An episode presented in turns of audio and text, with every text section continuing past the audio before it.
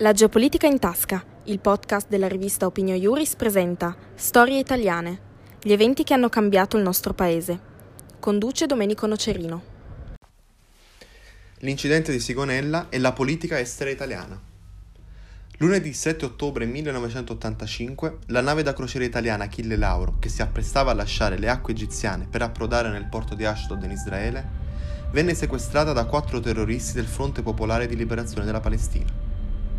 Nelle ore concitate che seguirono la trattativa con i dirottatori, il governo italiano agì immediatamente per isolare politicamente i terroristi, coinvolgendo sia Arafat che Abu Abbas, la Siria del presidente Assad e l'Egitto di Mubarak, storico partner nelle relazioni internazionali italiane e che nell'intera vicenda svolse un'azione efficace. Ma la notizia dell'uccisione del passeggero americano di religione ebraica Leon Klinghoffer cambiò tutto lo scenario. Ora gli americani volevano estradare i terroristi. Nella sequenza di immagini che giunsero dalla base di Sigonella, vediamo l'aereo egiziano che trasportava i terroristi circondato dai carabinieri, come da ordini ricevuti.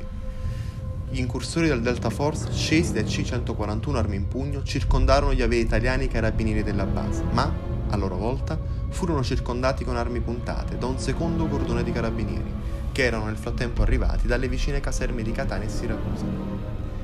In questa immagine si condensano tutti gli aspetti geopolitici, giuridici e politici di quello che è passato alla storia per alcuni come un atto di orgogliosa rivendicazione di sovranità popolare e per altri, soprattutto l'opinione pubblica americana, come una prova della nostra debolezza e della protezione che l'Italia assicurava ai terroristi.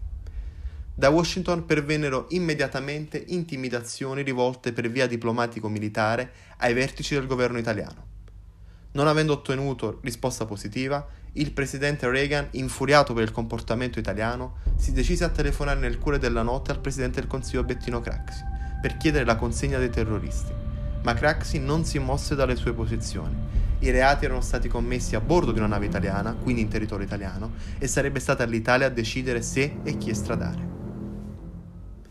La vicenda legata al dirottamento della nave Achille Lauro del 1985 è forse quella che meglio ha rappresentato la chiave di lettura della politica estera in quel periodo.